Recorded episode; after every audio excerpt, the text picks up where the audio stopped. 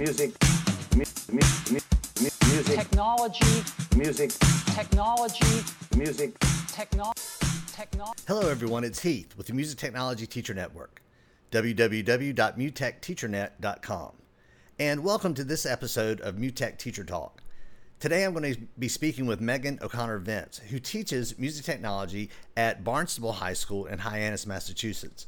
I first met Meaghan back in the winter of 2023 at the Texas Music Educators Association conference, where I attended a session she presented on how she has integrated hip hop into her curriculum and has actually created a course uh, called Hip Hop Honors with O'Connor that actually teaches the, the history of hip hop music in America and shows her students how to create music in that genre.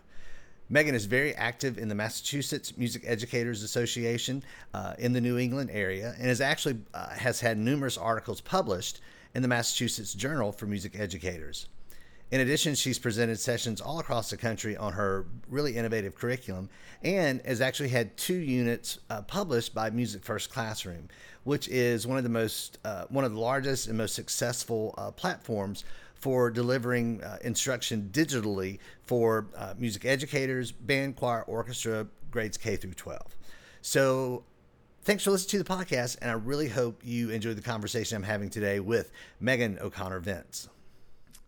Meaghan, how are you? Welcome to the podcast. Thank you, Heath. Thanks for having me. Well, I'm, I'm really excited to be speaking with you today. We met, I'm trying to think, was it this past year? I think we met for the first time. Yes. It was, uh, in San Antonio. yeah, San Antonio. Yes. And um, I'd heard a lot about you, and I think we knew a lot of the same people. But when uh, we met in San Antonio at TMEA and I actually got to attend uh, one of your sessions and about some of the stuff that you were doing, I was just like, oh my gosh, I've got to meet her and learn more because you're doing some really uh, interesting things. But before we dig into that, I'm jumping way ahead of myself. So, just here at the beginning of the podcast, to start off, I just like to find out from people kind of like where, what's your musical background? Did you come from a musical family when you were a kid? Like, how did Mm. you, how did you first realize that you were really interested in music? So, my father, I really talk a lot about my dad in terms of my musical influence. Although my parents are not musicians, um, my father was one of those people that always had to have music in the house, like always. So, and he had such a great variety of, um, you know, different music tastes. So, you know, we'd listen to classic rock, we'd listen to blues and jazz, and then he'd even, you know, throw some pop in there. Um, so for me, that was really a big uh, kind of component of, you know, I want to do that, you know, um, listen to a lot of Dave Matthews Band. And that's kind of where I had one of my first influences with uh, bari sax, because that's my like primary instrument um so i you know listening to leroi um on bari and dave matthews band leroi moore and uh yeah i just kind of like took it from there. I picked up the saxophone in fifth grade and haven't looked back since so yeah.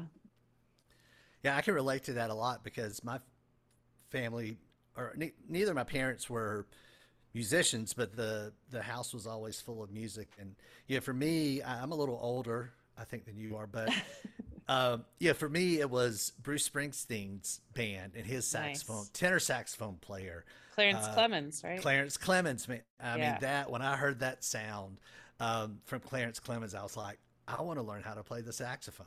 yeah And so that's what I did when I got to middle school and I joined the band and I started with saxophone. So is Mm-hmm. that uh, so? When you hit middle school, when did you start uh, getting actually playing the instrument? yeah so i started on alto like you know most kids do and then i was pretty tall. Um i was probably around this height i'm like five nine probably in like seventh or eighth grade. And my middle school band director um who i absolutely adore love she's it for me. Um you know was like you're a great musician you know we don't have a strong bass section do you want to try playing bari and i was like okay Um, and I was really fortunate that my parents were willing to kind of, you know, help me pursue that. Uh, we bought a Naked Lady Conn 1952 um, from a widow. So it wasn't actually that expensive. She just wanted it to go to somebody who was going to play it and going to use it and that kind of thing. Um, so I started really playing Bari in like sixth or seventh grade. I played alto and jazz band still. Um, then when I got into high school, it was, you know, full gears on. And, you know, my senior year, I took uh, like four and a half music classes. I was able to internship with my uh, band director. And um, I just, you know, I knew from like that point on that I wanted to teach music. That was like the one thing that I wanted to do. Um, I'm, I know we've talked about this before, but I definitely wanted to teach like beginning band, like fifth grade beginning band is kind of like what I had dreamed about teaching. And I always thought, well, I was really good with kids. So, like, obviously, that would be a natural fit. Um, and then when I graduated from the University of Rhode Island in 2013 and I got my first job, I was teaching band, but I was also teaching music tech. and I had no experience in music tech whatsoever. So, um, the past 10 years that I've been here, it's just been, you know, learning and growing and research and you know curriculum editing and revisions and i i just i fell in love with it so now i teach jazz band after school i no longer teach band in school um, we have a different person for that uh, and then i just teach music tech like full time which is awesome so yeah Yeah, that was in some ways similar to. I, I started off uh, as a high school band director and was a high school band director for 15 years before I became a middle school band director. And all that time in high school, I went to middle school. I thought, how hard can this be? And I found out very quickly that beginning band and middle school band is a that's a whole different animal. yeah And but when I went to this school, and this is that was 2011. I'm I'm still at the same school now. Uh, they gave me a general music class because at the time we didn't have enough eighth graders to have two sections, and I was just like, oh man, I I did not want to do uh, general music. Um, and there, and I let me say, I have colleagues and friends out there that teach general music, and they are wonderful. hmm I was just not prepared for that. So I ended up getting. Uh, so when the students would come see me, we had a PC lab like just around the corner, and I just started reserving that PC lab every time my general music students came in, and we would just go on the computers and go. You know, at the time it was like Fruity Loops, hmm and we would find you know anything that we could find that was free because we didn't have anything other than Audacity. We did have uh, we did get Audacity, and I just started kind of making it up because I was just trying to find something that the students would be engaged with, and and they were engaged with that. The students that you know they weren't in band, they weren't in choir, they weren't in orchestra, and to a large degree, I don't think they were really very interested in learning how to read musical notation or learn an instrument. But when they had a chance to start interacting with the music that was really relevant to them, it was like, oh my gosh, they're engaged with this. hmm Did you have Yeah. a similar? Yeah, absolutely. And I've actually had that conversation with some of my, you know, music colleagues that I work with. Um, you know, like what's the final goal of our curriculums, right? Like scope and sequence and backwards design. And, you know, obviously for like beginning guitar and piano and, you know, band and orchestra, um, you know, they all have this notation thread and i'm like i don't teach my kids how to read music because they don't need to. They you know i can teach music theory by looking at the piano roll you know and talking about the space between the notes and relationships that way. Um you know i've i've found that i can be just as successful with that than having kids you know this is a g this is an a you know like it's it's not something that they're going to buy into because they probably don't see the end result of it being useful. So I rather start them there, like reading like the piano roll. And then when they are interested and they are hooked into the theory, that's when you can kind of start saying, well, you know, if you want to kind of pursue this further, you know, you can learn how to read music, but you don't have to. Um, so it is a skill that will help you, won't hurt you, but it is an extra thing that, you know, musicians do, you know, often on the side. So, um, but to be like a, you know, music producer, I know like, eh, like uh, Deadmau5, right? Who's a famous DJ. He doesn't know how to read music and he's a famous DJ. You know what I mean? Um, so students based off of like their priorities, um, I don't think necessarily need to read notation. And I know that can be controversial to some music teachers, and especially with um, our, you know, college prep programs that, um, in my opinion, are very much lacking in the music tech aspect uh, and very much lacking in any other genre other than like Western classical music. Um, so that to me is like a huge like uh, setup basically for music educators that are coming through colleges now is that you know these aren't the ways that kids are continuing to make music. They're not interested necessarily in that. Um, and again thinking about the other 80% as we call it i think now it's actually up to 85% which is terrifying you know of a regular student you know school population that aren't involved in band orchestra or choir how are you reaching them right? Because you could have great musicians in that student population but just miss the boat on you know being classically trained in your ensemble. Um, so yeah that's my long answer to that. No I, I don't think it's a, a long answer at all because it's it's something i've spent a lot of time thinking about. And it's it's it's a deep hole to start digging into but i think you're absolutely right because even outside of music you know when it comes to you know language arts reading and writing we have the terms you know literate or illiterate mm-hmm. and a lot of times that you know if you say well that person's illiterate i mean that has a really negative connotation mm-hmm. whereas you know if you're literate then you know you can have it's almost like a, a status. And somewhere along the line, it was decided, at least in America, that to be a literate musician meant that you understood how to read mm-hmm. this quote unquote traditional music notation because that's what we're taught when we go to university, right? Mm-hmm. And even music teachers that I've talked to over the years since I've been doing this, and uh, and they say, you know, how am I going to teach music technology? I don't know how to do that. And I'll tell them, I'm like, listen, if you have a music education degree from probably 95% of the universities and colleges in the United States that grant music education degrees, I can guarantee you don't know how to teach this mm-hmm. because, uh, you know, it becomes I think it really is seen as it's you know almost like a status thing that in, in order to be a respected musician, then you have to be literate. And they defined literacy as notation, but you can't convince me that the Beatles were illiterate musicians or that Jimi Hendrix was an illiterate musician.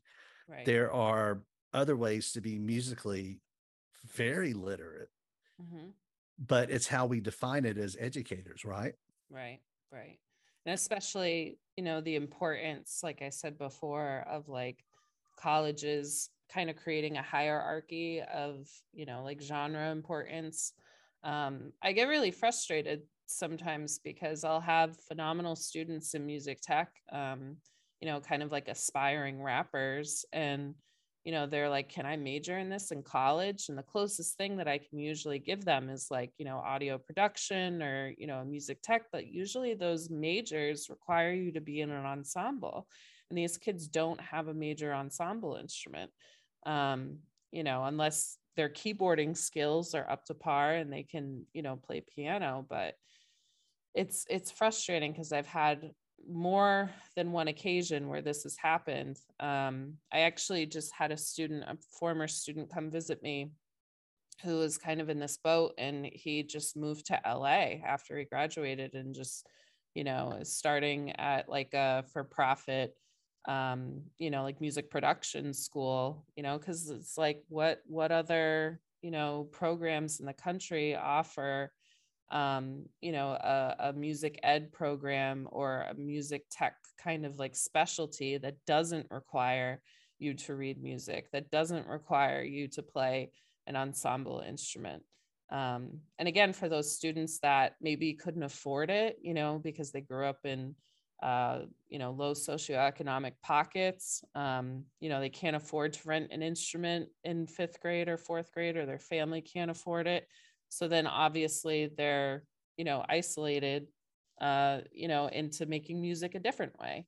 And, you know, again, we shouldn't think of that as like lesser than or, you know, lower than.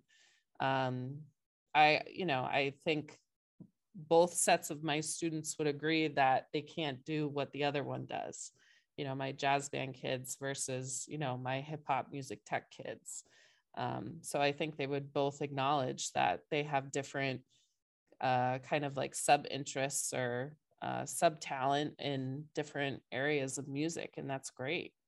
So, one of the things I've found in my experience too, as you talk about those different groups of students, is the students are pretty open at really appreciating what the others do. Yes, absolutely. Um, I think kids aren't necessarily conditioned yet you know into this like hierarchy system of what we know right? Because this is just what it's been. Um you know we know these you know big colleges or institutions that you know have these uh esteem programs you know they, they're still learning that stuff. So i don't think that they necessarily they're not as I don't want to use the word brainwashed as we are, but you know, they're not as familiar with that system yet. Um, I had another student who I'm actually going to post on my podcast soon.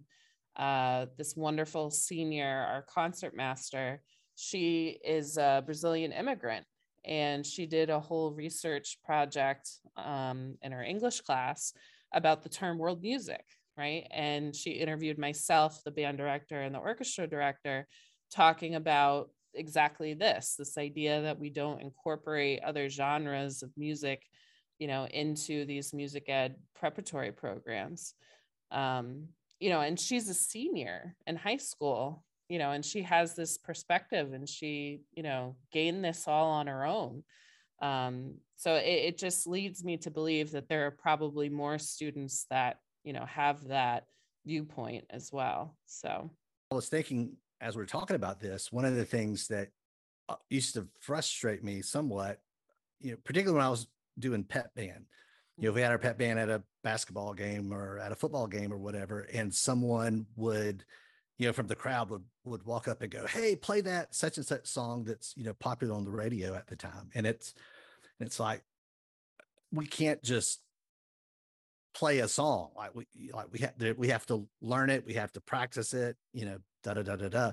Right. and in some ways i think you know students just hear hip hop they just hear pop. You just turn the radio on and out it comes. And they don't get to see all the work that went into it right to get to mm-hmm. that point. You know i tell my students that you know anybody that you listen to on the radio the reason you listen to them is one day they decided they were going to start making music and on that day the music they made was probably really really bad mm-hmm. but they came back the next day and they worked at it some more and eventually it wasn't it wasn't too bad and then it becomes pretty good so and my point being that you know as like a band or orchestra student you become familiar with that whole rehearsal process, right? That process of of what it takes to practice to reach a certain level. And I think even with sports, people probably understand that, you know, really great athletes certainly have athletic talent, but there's a lot of practice and work that goes into getting good. And I don't know that we appreciate that so much with the music where we just hit a button on our iPods and the music comes out. Yeah. So to be able to work with students to go, hey, there is a process to learn how to do this that takes time Mm. is pretty unique or something that they don't often get to see. I, I don't know. Does that make sense? Yeah, no, that does. And I, I think that's a really good point because, um, you know, I have students that I get a little frustrated with sometimes because they have the capacity and they have the skills to keep going essentially. And, you know, my big thing is that, you know, I, I try and allow for creativity and freedom in my classroom um, you know, as much as possible. So, you know, after they're done with their assignment for me, I'm like, you know, just have at it. And, um, you know, some kids get it and, you know, they're off to the races and, you know, creating stuff and, you know, watching tutorials on YouTube and trying to figure out new software programs. Um, but then I have some other kids that, you know, they they're just like, well, I'm done, you know, and it's just kind of like, like you're saying, we almost have to teach them that this doesn't you know happen overnight and that there's a process and that you know the more you fail the more you'll learn and you know that kind of thing um because yeah some sometimes the students are just kind of like well i did my work so i'm going to sit here on my phone or do my math homework or you know it's like oh come on you know like so Yeah. And I, I teach at a middle school Mm. and the music technology course that I teach is, is very introductory. It's beginners. It's one of those that, you know, if they take it and they finally like it when they get to high school, we do have a high school curriculum where they really get to dig deeper. Mm. But the students that I have in my class don't choose to be in the class. They're just assigned. Um, unlike like band or orchestra or choir, you know, they can choose to participate. So yeah, so some of my and I see a lot of students that pass me in the hallway every day. They're like, "How can I get in your class?" I'm like, "I, I, you know, I don't know." So it's it is kind of random, and so there's definitely a range of how engaged the students may or may not be. And I have Mm. some students that are just you know academically very conscientious, so they do the work because you know they want to you know keep really good grades even though they may not really be interested in doing it Mm. and i have other students that may not be very successful in their other classes but they're all stars in my class. Right. And then some that are just like you described just kind of neither. So where you teach Mhm. are students electing to be in your class or are they assigned how how do students get into that program Yeah, so yes and no. Um, there are definitely students that you know are aware of my program, and like you're saying, like it's their favorite class. That's why they come to school. You know, not so great of a student necessarily in other classes, but you know, getting straight A's in my class. Um, and then you know, there's the other side where you know, oh well, you just need an arts elective. You like hip hop, you like music. Here, take music tech. You know. Um, so I- I have it's kind of interesting because there's usually like a combination. So, you know, if you're teaching math or science, you know, you have honors and you have AP and, you know, this kind of like hierarchy of whatever. And, you know, for us, we just get everyone. Um, so really trying to uh, differentiate instruction and, you know, make sure students are getting the support that they need, uh, you know, extra tutorials or extra help. Um, I also try and encourage kids to collaborate. Uh, I have this thing called Freestyle Friday, where um, I actually stole this from Bob Habersat from the Shed. So shout out to Bob. Um, eh, so Google has this thing called a passion project, where they 20% of their work time goes to a project of their choice. So on Fridays, I give kids the opportunity to work on whatever they want. So if they want to, you know, work with someone in the class on like a podcast, on a playlist, on, you know, creating music together, any anything of that sort. Um, or they can use that time to, you know, continue to work on whatever project they're working on for my class too. Um, but just to give them like the freedom to kind of, you know, be interactive and uh, you know, if they're frustrated with uh, the lack of whatever subject they're not getting in my class, maybe they signed up thinking that we were going to do this only thing and we haven't done that yet. Um, you know, they can continue to kind of explore and um, create freely with that. Uh, they do have to turn in one project a semester to me uh, you know, via like a Google form. Um, but it's cool because it, it gets students to start to think like, oh, I can do things that, you know, outside of her class, they don't need an assignment to, you know, do something.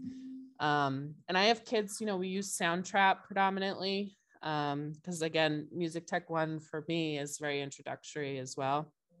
And uh, I have kids that have like, you know, projects and projects and projects, you know, scroll through like 50 something projects, you know, um, you know, whether it's just like starting something or collaborating with somebody or whatever. So it's kind of a mixed bag. It's definitely like I have some kids that, you know, are all in, and then I have other kids that are like, this is hard.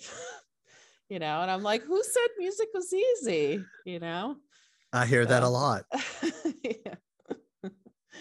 yeah, you know, it's it's amazing. It's it's pretty impossible to escape the bell-shaped curve, right? Yeah, yeah. You know, almost anywhere you go, uh, you know, that's going to happen. So, I, I want to back up a little bit just to tell me a little bit more about because when you started teaching this, there there was no curriculum, and you created you know the own the curriculum that you started. So mm-hmm. i'm just curious to know like how did that happen? Like what was the class called initially? What led you to go hey why don't we try this? Yeah so when i first got here there was kind of like bits and pieces that were um kind of cemented you know some a project here like a podcast project or you know, a melody project, but it wasn't like given to me specifically. It wasn't, um, here's the music tech curriculum, right? So I basically kind of just started from scratch um, because, you know, I wanted it to be sequential. I wanted there to be skills that, you know, built upon other projects. Um, and I also wanted to make sure that students were engaged with the content too. Um, so I decided to take like the genre route. Um, so I did like a little bit of like music history and music making. So uh, like the first project kids make is like a basic like binary, you know, AB form project and Soundtrap. Um, and then I start with uh, indigenous folk music. I uh, and then connect it to electronic music. So I'm trying to show them that there's a connection between, you know, music way, way back and even today's music. And then we kind of work our way forward. And every week they get a new genre uh, to kind of explore. I have like a worksheet that they get, and um, on my Google Classroom, they have like set examples that they can pick from, or if they're familiar with the genre, they can pick, you know, whatever song they want, but it has to be from that genre um, you know, and then we talk about it. Maybe I have some, you know, different videos, some handouts, that kind of thing that they explore. Um, but it's really interesting because I think the music history aspect and like the genre aspect actually gets kids to think more about how music can be expression and a perspective. Um, and I think that that's really what we want to ultimately teach, right? Is that music is a form of expression um, you know we can use it for social emotional needs you know that kind of thing and i don't think that that's necessarily talked about enough um, you know that we can learn about other cultures like through music right? It's always like this is our repertoire this is what we're playing you know it's a grade three or whatever you know? Um so and then I just kind of started building from there. So again, like basic form projects, and then I have uh, what I call my hip hop unit, which I start with like a podcast kind of format. I call it the DNA project. Um, and students pick four of their favorite songs to kind of talk about uh, but they have to like you know is there a guitar solo is there you know a feature? Is there a rapper on a pop song? You know that kind of thing. So they have to t- kind of like uh, analyze the song in addition to um, you know explaining why they chose the song and why it's important to them. Um, and this shows kids like how to download music how to import music on a soundtrap um, and then we go from that to sampling. Obviously sampling is like you know a pretty frequently used music technique uh, in hip hop especially but even in the pop world you see today. And uh, and then we have a hip hop instrumental which i only do with my upperclassmen. I don't do with my eighth graders. My school's an 812 school. Um, so the eighth graders have like a semester course and my 912 kids i have them all year so which is awesome. Um, I don't know of a lot of music tech programs that aren't semesterized, so I'm very fortunate to have that. Um, and then, yeah, so the hip hop instrumental, which forces the kids not to use loops, so they have to create it all on their own. And this is really where we kind of dive into like scales and a little bit of theory, so they kind of understand that concept and some basic rhythms. Um, and then I have the Social Justice Project, which they kind of, you know, are combining all of those things that they've learned so far. So I'm like, okay, you get loops back, but you don't have to use them if you don't want to. They're creating a song, uh, you know, with a distinct form. They're writing lyrics for the first time about a selected uh, social justice topic of their choice. Um, they're advocating for that topic. And then we do uh, some collaboration stuff with the art department. You know, they get assigned like a picture, and um, students have to create a song that goes along with the picture, and it's displayed at the art show and the spring concert. Uh, and then we do like a movie unit to end the year. So, again, trying to hit on a lot of different things in music. So, like podcasting, songwriting, you know, basic form. Um, movie stuff, you know, film scoring, just to kind of give them like, this is what you can do with music tech, you know. Um, but I, I also found that the, again, the history aspect and the genre aspect um, led me kind of more into the hip hop realm because I always had students asking me, you know, when are we going to do hip hop? When are we going to do hip hop? Um, especially my first like year or two, because I was like, oh, we'll get to it, you know kind of like kicking the can down the road, so to speak. Um, so that was really, I think, the first for me, kind of like me realizing, like, oh, I can teach this, you know, like it wasn't really presented to me in an academic way prior to that. Um, and then when I started my master's degree at Columbia at Teachers College, um, that was definitely kind of explored a little bit more. And I was like, okay, I understand that I can actually present this in an academic setting, get the kids, you know, more interested and actually teach them, you know, a thing or two about the history of hip hop, um, about, you know, basic like trap rhythms, you know, hi hat alternating patterns and, you know, 808 bass and like that kind of thing um, and I, I think that kind of started driving me to think that there's more here that i can do a lot more um, with kind of gaining the interests of my students. So i actually created uh, a hip hop course on its own um, in addition to music tech and we call it hip hop influences and trends and it's kind of like my music tech class except it's only focused on hip hop.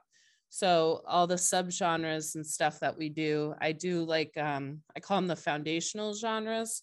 So blues jazz gospel that kind of thing. But then we get to you know gangster rap and trap and drill and crunk and you know each of those is a different week. And I've had to, you know, do a lot of research, watch a lot of videos, read a lot of articles, trying to pull from different resources, um, you know, different interviews from artists that I can show my kids to kind of say, okay, this is the musical characteristics we have in this, you know, subgenre of hip hop.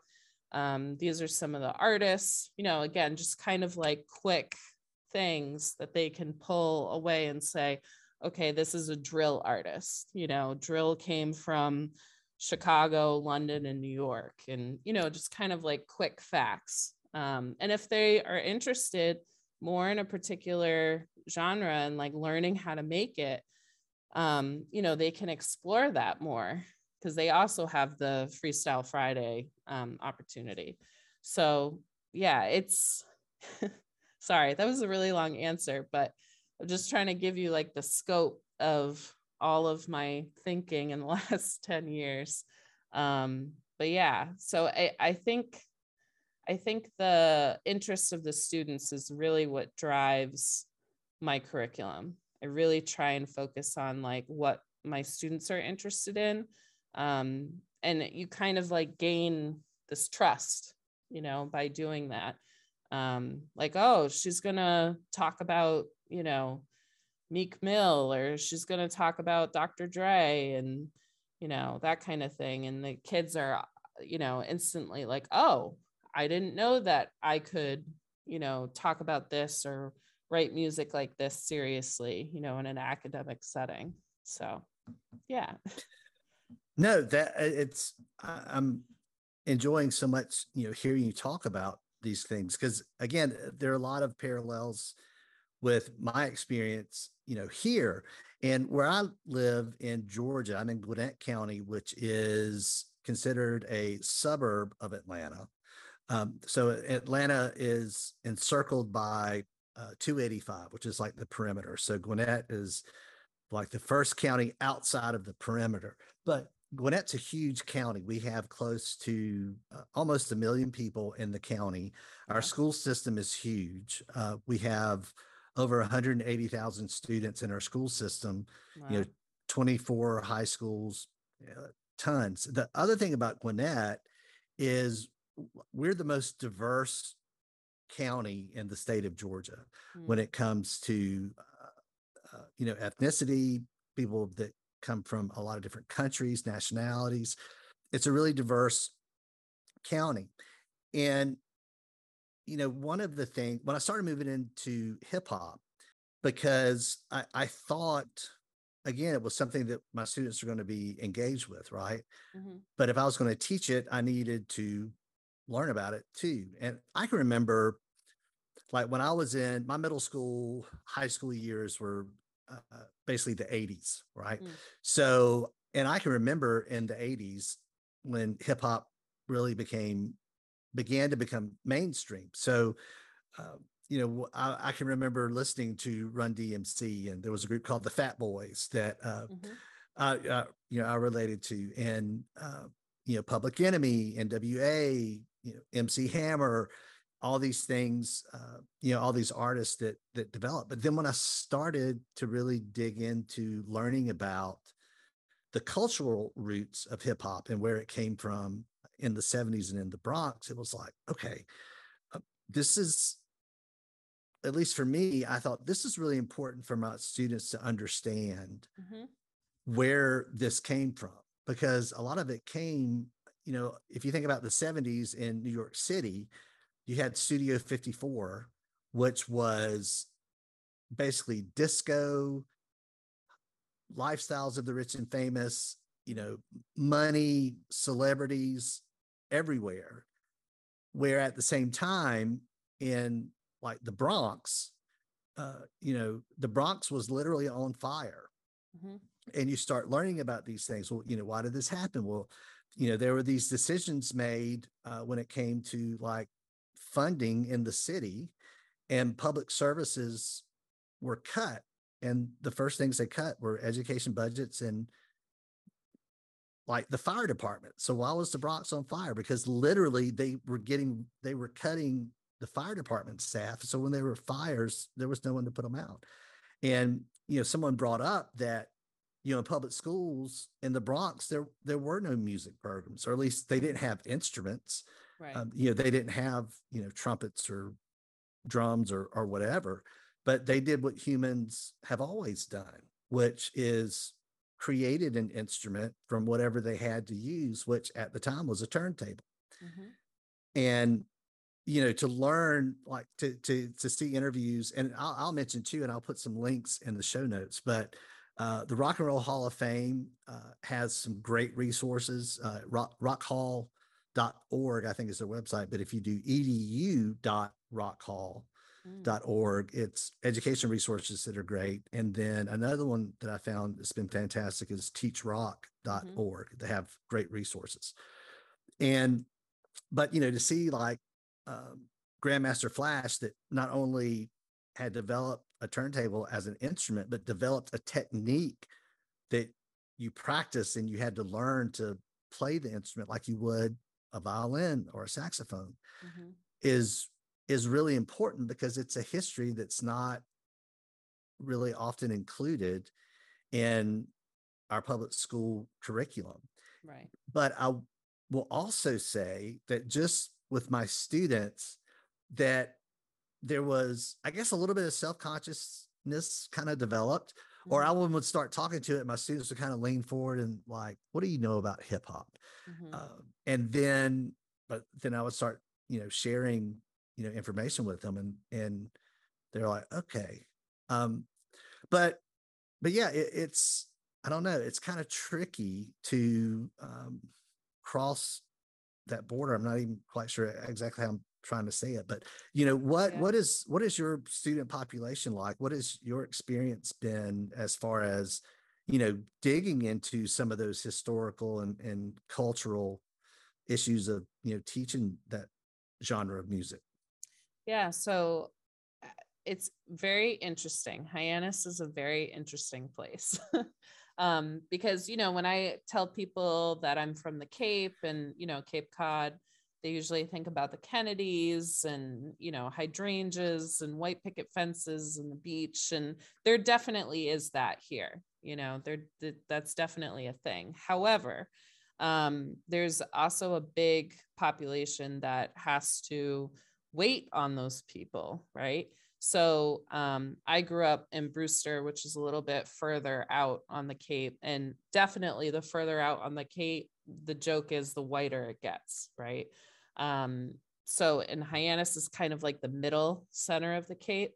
Um, there's a big population of uh, Brazilian immigrants. There's a big population of Jamaican immigrants and a growing population of Central American immigrants.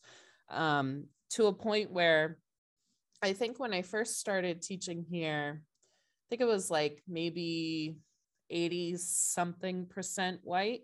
Um, and now it's actually down in the higher 50s um, because one, I think it's about a third of our students uh, actually don't speak English as their first language at home.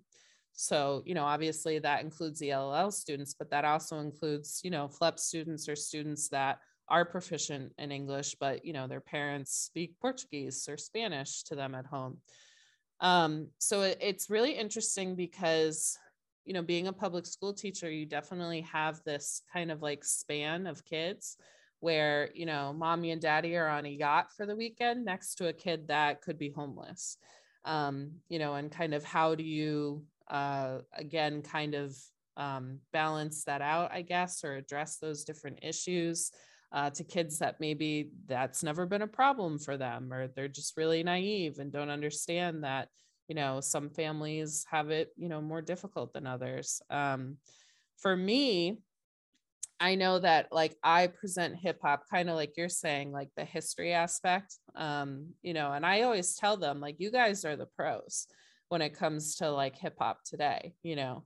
Um, so I always try and phrase it like you're gonna teach me and I'm gonna teach you, right? I'm gonna teach you more of the history, um, you know, more of the roots, and then you guys are gonna teach me, you know, who's your favorite artist, what's hot right now, you know, who's got the big feature on the number one song on the charts or whatever. Um, and with that, I've kind of grown like a pretty organic relationship with of trust between my students.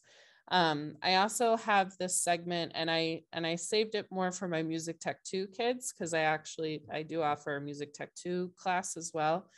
Um, it's really corny it's called Hip Hop Honor with O'Connor. Oh, I like it. yeah and um what it is basically is kids submit songs for deep analysis so they'll like for example i had a student submit pyramids by frank ocean once right so i then you know go on genius which has an awesome uh you know lyric website that you know kind of presents like some of the history and context of the lyrics um, I go on whosampled.com, which you can see if a song is sampled. Um, I go on Tracklib, which is kind of the same thing. I go, you know, YouTube to see if there's any interviews with the artists about the song.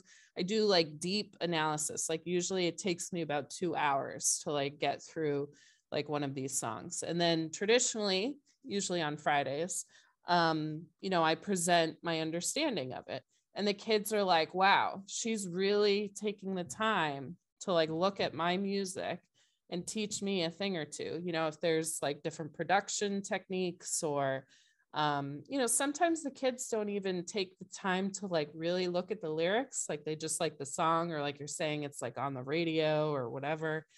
Um, so like going through the lyrics and like looking at different rhyming schemes or looking at you know similes or metaphors and like really looking at it more from like an english like kind of analytical perspective um i think the kids start to appreciate like different lyrics lyricists in that regard as well. Um so yeah i i think just like gaining that trust of like i see you and i appreciate your music and you know i'm not like oh that's you know we're not going to study that here you know. I actually say quite the opposite to the kids when they first come to the high school is that you know i don't even have like classical music in my curriculum because i'm like you guys have done that you know all throughout elementary school and middle school like you know so we're we're to move on with that um and the other thing that i do um, and I think about Chris Emdin's book a lot. Um, for white folks that teach in the hood and the rest of y'all too. Uh, it's a great read because he kind of gives like different techniques of like how to connect uh, with different populations of students. Um, and one of the things that he talks about is like sneakers, right? Uh, a lot of kids, you know, are very much into, you know, buying sneakers, Air Jordans, whatever. Um, I, I'm more of a Converse girl myself.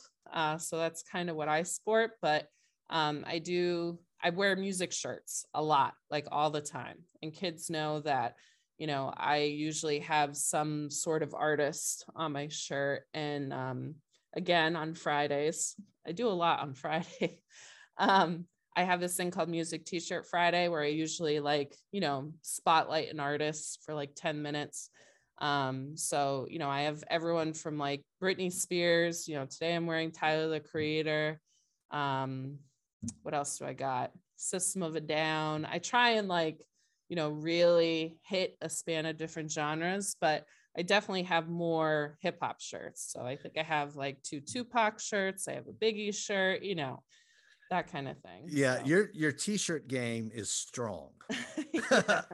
yeah, thank you yeah so um i think just again like validating the students you know like oh what do you listen to? Like let me listen to that. Oh i really like this that and the other thing. And being able to kind of gain their trust i think is kind of like my way of trying to connect with kids. And and um, you know even at a conference it was actually at um, massachusetts all state a few years ago I presented about my uh, hip hop course, and I had somebody come up to me afterwards saying that I presented very white. And I was like, yes, because I am. I'm not trying to be something that I'm not, you know, I'm not trying to appropriate culture. I'm not, you know, I'm trying to be genuinely myself and I'm just trying to like build relationships with kids, you know. So I think that's also a big thing that a lot of people like you're saying are kind of afraid of um you know well you know i'm white and you know my students aren't and how do i you know and it's like if you you know uh, are able to connect with the students you know and validate um, you know again like what they're listening to and what they're making you know it's all about relationship building and i think that that's really kind of the alleyway to make that connection you know? Yeah you've you've mentioned a couple times about having trust with students and i think that trust is really important where you know they'll they know they will, will figure out pretty quickly if you know you're sincere or, or not right and one of the things that I've used over the last couple of years. And because one of the things I'll say to my students is, have you ever had the sensation that, you know, you want to look at your mom or a teacher or somebody and go, you know, I'm trying to say something, but you're just not listening to me. Mm-hmm. And they're they're like, oh yeah, yeah, yeah. And I went, well, you know, music can be a really good way to get people to listen to what you have to say. And we'll talk about uh, how music has been used. It's uh, I, I, think I've sort of borrowed it from uh, a lesson activity in uh, teachrock.org called Songs of Protest. Mm-hmm. But without telling them what it is, I'll show them to I'll show them the lyrics to a song called "For What It's Worth," uh, which is late '60s. I think it was oh, Buffalo Springfield was the artist, maybe. Mm-hmm. But I'll show them the lyrics, and you know, one of the the verses, you know, goes, What a field day for the heat. A thousand people in the street singing songs, carrying signs. Most of them say, Hooray for our side. And I'll go, What does that sound like? Like, what's happening? Mm. You know, and, you know, particularly in the last couple of years or, you know, a couple of years ago, they're like, Oh, there are people protesting in the street. And I'm like, Yeah, where have you seen that? And you know, particularly here in Georgia, in Savannah, which is a couple hours away, but several years ago we had Ahmaud Arbery, who was uh, a young African American who was uh, shot jogging through a neighborhood, um, mm-hmm. and you know you have Ferguson, Missouri, that was going on, and George Floyd in Minnesota. So that you know, while COVID was going on, we suddenly had this big you know Black Lives Matter movement, and you know here in Atlanta they shut down the interstate. They were protesting, you know, in downtown Atlanta. And so they read those lyrics and they recognize, oh, yeah, that's what that is. And, and then I'll tell them, well, this song was actually written in the late 60s and they were protesting also. But at the time, they what they were protesting was the Vietnam War. And, you know, we'll go, you know, through those lyrics and talk about, um, you know, how as much as we like to think that society is moving forward, it seems like we're fighting a lot of the, you know, the same battles. And, mm-hmm. but we'll go back and use, you know, even as we talk about, you know, early hip hop or at least early commercial hip hop, uh, probably the first uh, well known song was the one called Rapper's Delight mm-hmm. uh, by the Sugarhill Gang, which was just like a fun, you know, party kind of tune. You know, early hip hop was not serious music, right? Mm-hmm. But then we get into the middle 80s and Public Enemy comes along. And Public Enemy is suddenly talking about political things, about what's happening, um, you know, culturally and politically. And just as they think, you know, Public Enemy is, you know, really hard, then here, well, here comes NWA, which is, you know, takes it to another level. And I'll even take that back, you know, into the 60s and 70s where you have, you know, James Brown say it loud, I'm black and I'm proud. That's, you know, at the height, you know, coming out of the civil rights movement, um, you know, and going into the 70s where then you have Curtis Mayfield singing Freddie's Dead.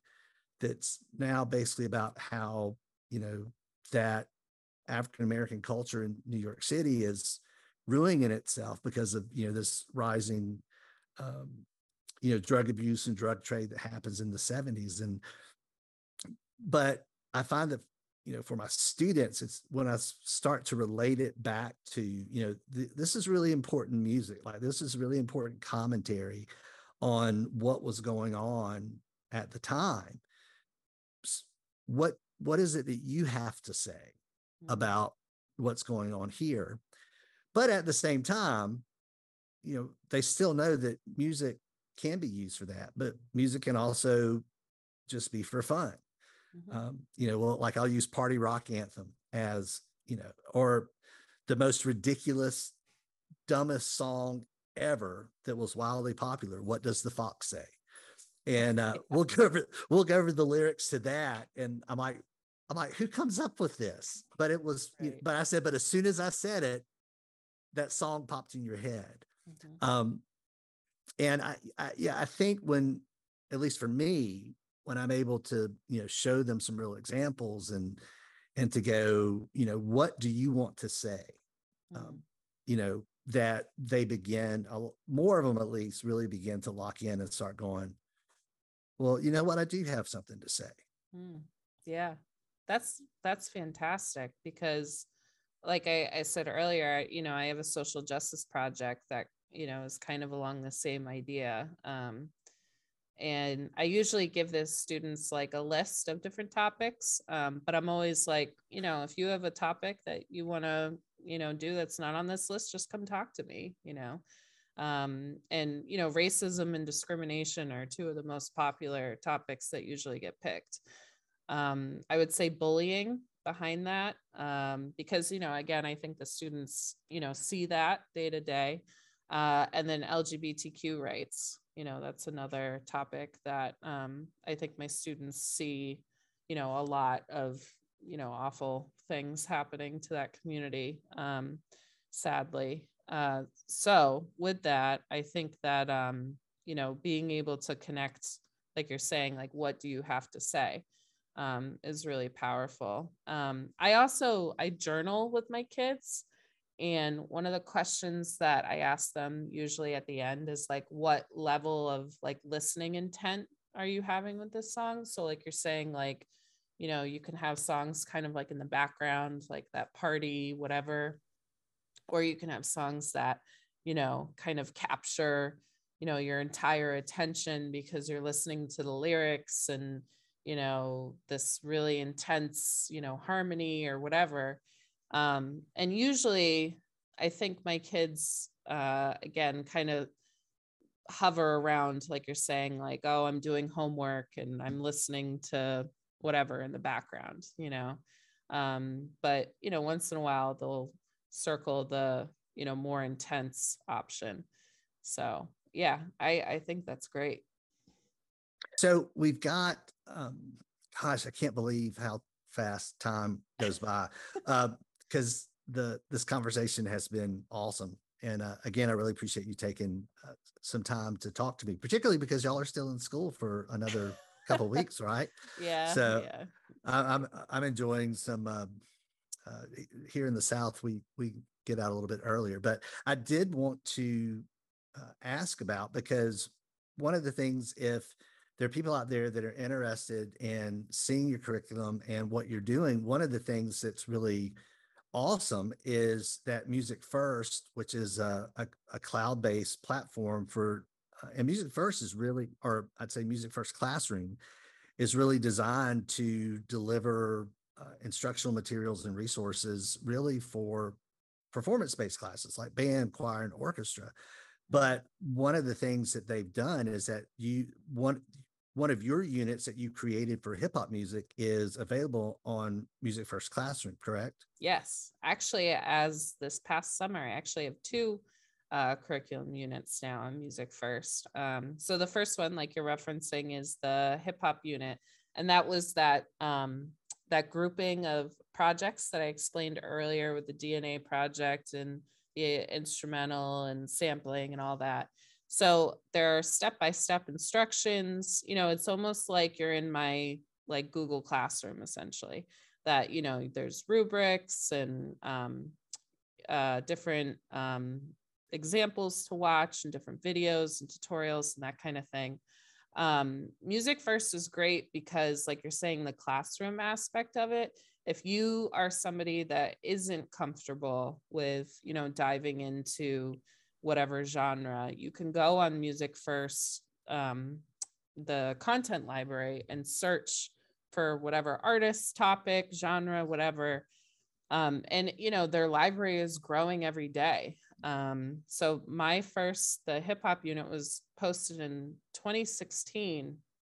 And then uh, u.dj, which is a really cool website um, that it's basically like an online DJ setup. Um, Jim Frankel uh, got a hold of this and was like, we need to, you know, create something around this.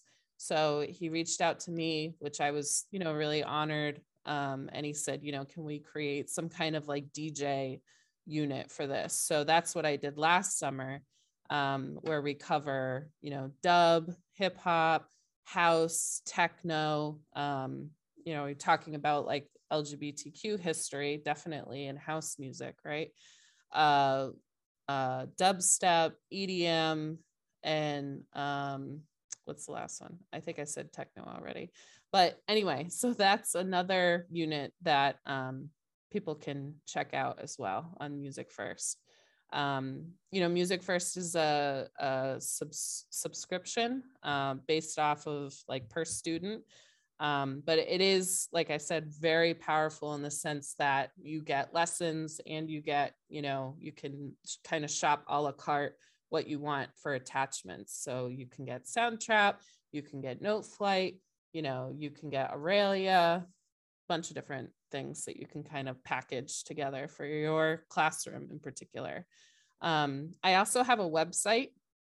So if people are like, oh, I, you know, I don't have the funding or whatever, uh, they can check out musicoconnor.com and at least my rubrics are there um, so people can kind of start you know thinking about well maybe i'll try this project. And uh, there are tutorials posted on there too uh, video tutorials that i saved from covid um, of like me just giving directions to my kids. So obviously it's kind of like me walking you through the materials that i usually use so that's definitely something to check out too Cool. Yeah. And we'll make sure to put the links to some of these in the program notes. So, well, to wrap up, I have a- few questions that I usually kind of do with uh, all of my podcast guests just to kind of uh, bring things to an end. So, the, the first question uh, I'll ask is if you had a crystal ball and you could look into it to see into the future, you know, how do you think music education is going to look 5, 10, 15 years down the road? I would like to be optimistic and say that it would, you know, reflect um, what kids are learning about in school, would reflect what they're listening to at home. Unfortunately, though, um, you know, again, looking at college, you know, academia as an example, I mean, jazz isn't even a, an intricate part of most music ed curriculum. And, you know, that was even further long ago. So I, I feel really strongly that people will be pressured to do that just because of the industry. Um, but, you know, eh, will it happen in the next like 10, 15 years? I hope so, because, you know, like I said, this is my 10th year and of teaching, you know, and at this school. So I hope to see, you know, more growth and more change um, happen, but I don't know. We'll see. I mean, hip hop surpassing rock was it 2017, right?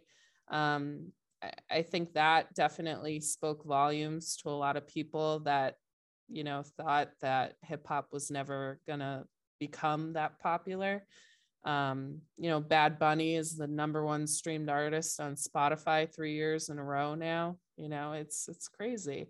Um, so yeah, I would I would hope that more people would be open and interested in learning um, you know how to teach hip hop how to teach music tech seeing more schools offer that especially you know high school middle school level. Um, and then you know maybe having that reflect upward into academia a little bit more. I know there are a couple programs in the country that kind of do that um, but you know for all of these students that are interested in pursuing that really needs to be more than that so, Yeah. So the, the crystal ball question kind of leads into the next question, which is kind of the magic wand question or the, if you you know had the infinity stones and could snap your finger and make it happen, what would that be?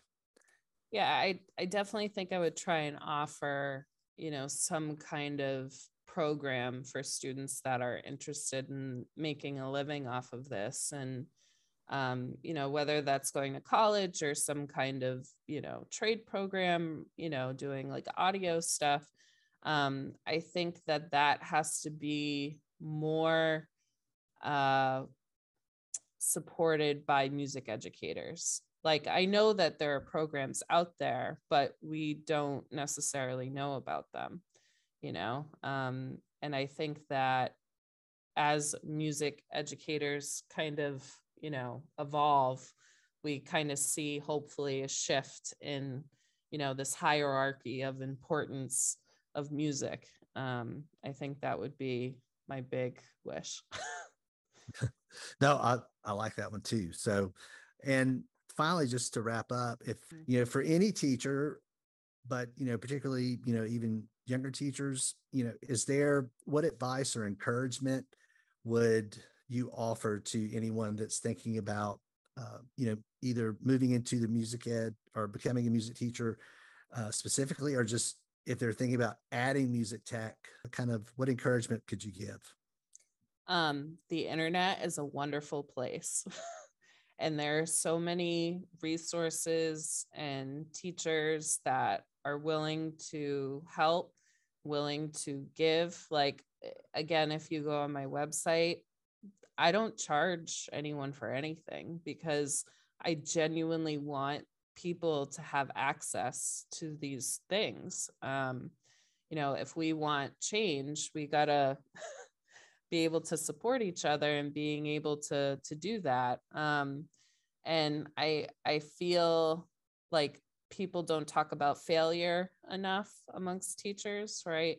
That you know, sometimes you're going to teach a lesson and it's not going to be so great, you know, and you have to go back and kind of revive it. And it's okay to fail once in a while. And I know that diving into a genre that maybe you're not as familiar with might be scary, but, you know, again, if you are genuine and you're transparent with your students about, you know, the your process and your perspective, um, I think that they'll definitely be more understanding than one would think. Because kids are i think naturally very forgiving in that regard so. Yeah. Yes yeah. for sure well uh, Meaghan again thank you so much for your time. I've, I've enjoyed the conversation so much. There's so many more things i want to ask so we may have to before too long do this again and and, yeah, and, sure. and follow up with that. So but uh, best of luck to you finishing out yes. uh, this year. I hope you have a wonderful summer and uh, I'm, I'm sure we'll be talking again in the future. Sounds great. Thanks for having me if you want to learn more about Meaghan or check out some of the resources mentioned in the conversation, just look in the notes of this episode and you'll find links to all of these resources. If you've enjoyed the podcast, please subscribe, share with your friends, and leave a positive review. Subscribing and leaving positive reviews is one of the most effective ways you can support the channel uh, and help continue and grow the work that I'm doing uh, for teachers in music technology.